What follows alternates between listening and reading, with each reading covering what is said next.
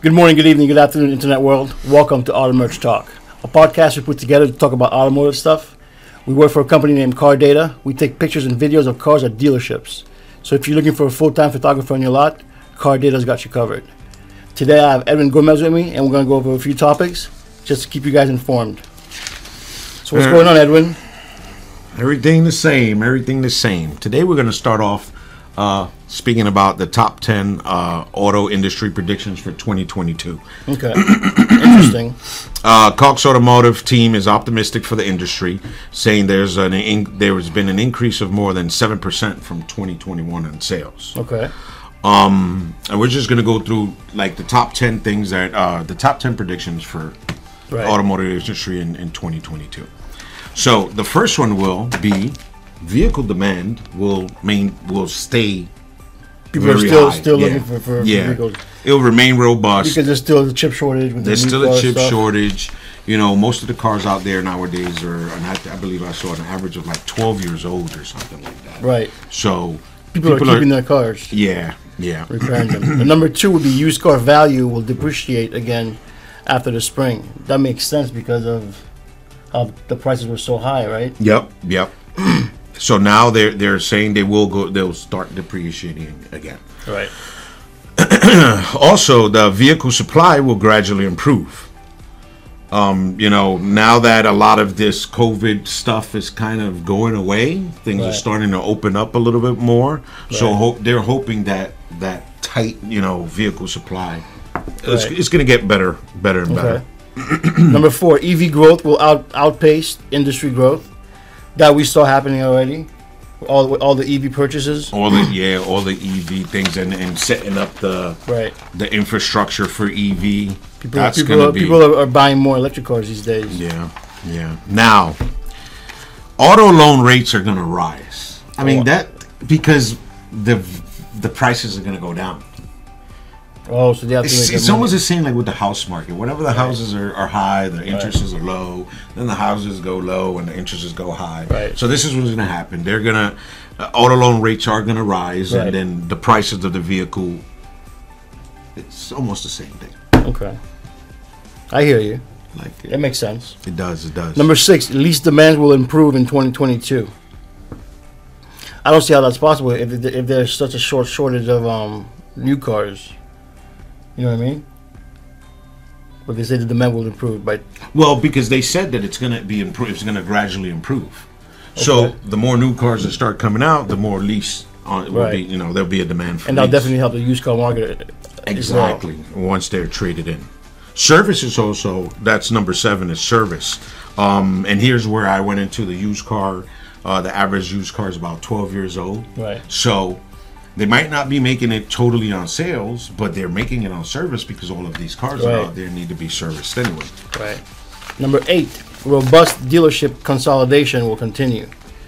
So the dealerships are so used to working with such low inventory and making profit that they're going to embrace it. They're gonna. Yep. And I mean, it's been working out. It has been working out. Right. The profits of the vehicles. You were saying that they're they're used to. They're getting used to now having low inventory and stuff Right. like that. But it's low inventory, high profit. Right. So now, hopefully, they'll stay on that, uh, on that slant, and, and Right. continue to make the money on the vehicles. Right. That's number nine. Number nine, consumer shift will, will, to online becomes dominant. That's that we saw too. Everybody's going online to buy online. Yeah. And I mean, we we deal with that as a company because now we see more people are asking for videos. Right. More people want to be out there, you know, with, with Google. They want to be on YouTube. They Right. want uh, 360. Everything. Everything has been become web based. Right. And the final one, what's the final one? Is direct to customer models will force dealers to adapt. Direct uh, direct to customer models are things like at first when Tesla. You can't go into a Tesla dealership. People were ordering them, Right. and doing things like that. Right. So they're saying that the direct cus- consu- direct to consumer model, it's going to be a little bit. Uh, they, they're going to force dealers to adapt Okay. because again, the online presence is there more. Right. Things like Carvana and makes things sense. like that. Yeah, yeah. And that's that. Those are just that was just a quick rundown of the predictions for this year. Right. I mean, they sound great. Hopefully, everything works out. Carvana faces Monday deadline to submit information to state. Florida.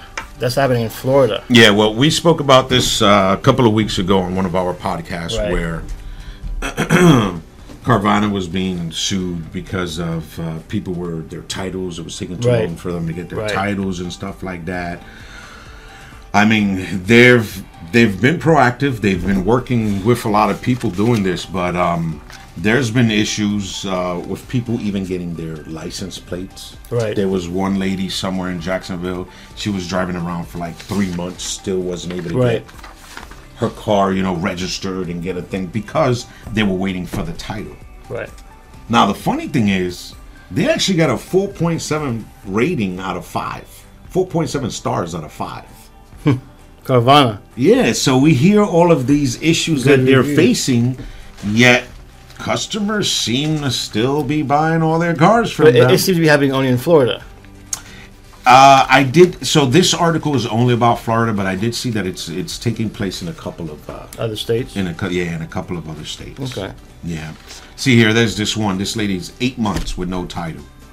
They tried to do a buyback for Right. the vehicle. She's the second person that they sold that car to. And while she was trying to trade it in, they already had that car sold again. All of this Oh, still wow. with the title issue. This is why the lawsuits are open. up. Okay. So that's just a quick thing on Carvana there. They're uh it's to be seen how they're gonna be able to take Right. care of this. All right, now we're going to talk about uh, the Toyota Sequoia, Right. Uh, the re- the uh, redesign for 2022. Looks really nice. Yeah, it is really nice. You can see it right here. But the retooled 2023 Toyota Sequoia is a three row, is a three. Uh, Right. So that's going to be what I guess seven passengers. Seven passengers, eight passengers, depending on the seats. is larger and far more refined than it was before with fuel economy and increased driver assist and technology features. Right. So it's going to be, you know, redesigned. It's set to uh, hit dealerships in summer of 2022.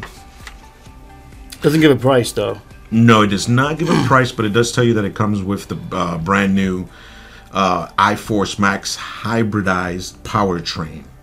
Nice. That that produces a maximum of 437 horsepower, 583 pound-feet of torque. Oh, so that's going to be also a good towing vehicle. That's a good towing vehicle. an Nine thousand awesome towing. pounds. 9,000 pounds, up 22% from the original It's version. a good. It's a good truck. It is, and, it's a actually Toyota. it is a pretty nice looking truck too. Right. This is what excites me the most. I don't I don't have an interior shot of it, but they say you can choose between an 18 inch and a 14 inch screen Right.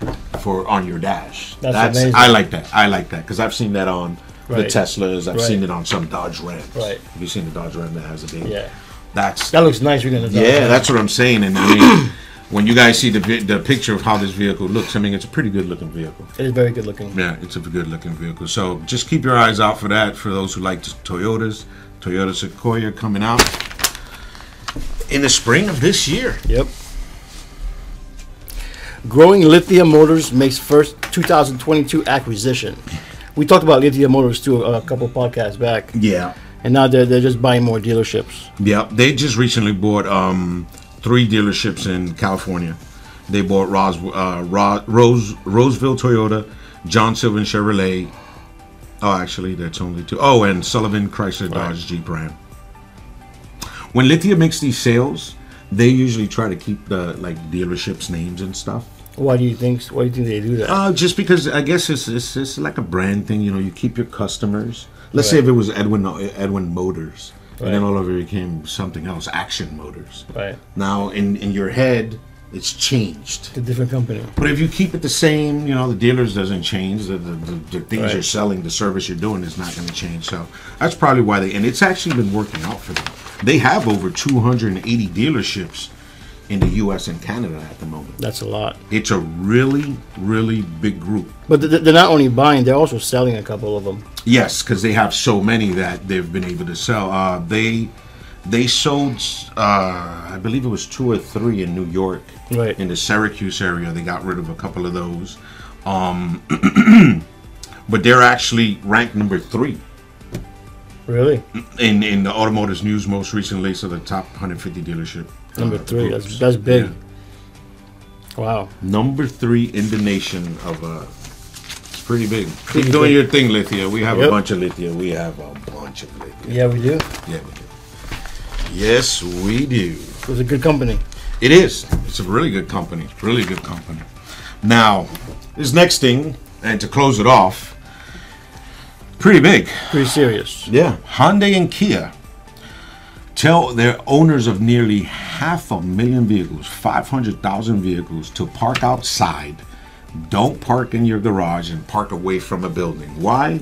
Because there's a recall on uh, 2016 to 2018 Santa Fe's, 2718, 2017 to 2718 Santa Fe. Tw- Yo, they pumping some shit in this air today, bro. I don't get it. It's the Oh, you rubbing off on me? it's 2016 and 2018 model year Santa Fe, 2017, 2018 Santa Fe Sport, and 2019 Santa Fe XL models. 2014 and 2015 Tuscan SUV, and Kia is recalling is recalling 2016 to 2018 K900 sedans, and 2014 to 2016 Sportage SUV. These are all the the models. Yeah, in that- total, it's three hundred fifty-seven thousand for Hyundai and one hundred twenty-six thousand for Kia being recalled. So if you have any of these vehicles in those years, call your dealership. yeah, because what- Pronto. so so what's causing it is the, the emergency anti-lock brake brake system. Um, there's a little fuse. There's something that's going on. Well, the issue with it is they can actually con- spontaneous, spontaneously combust. They can just Right. catch on fire. They're gonna spark. they could just spark and the whole car's on fire. That's why they're telling you not to park near buildings, Right. not to park in a garage, just park outside away from everything.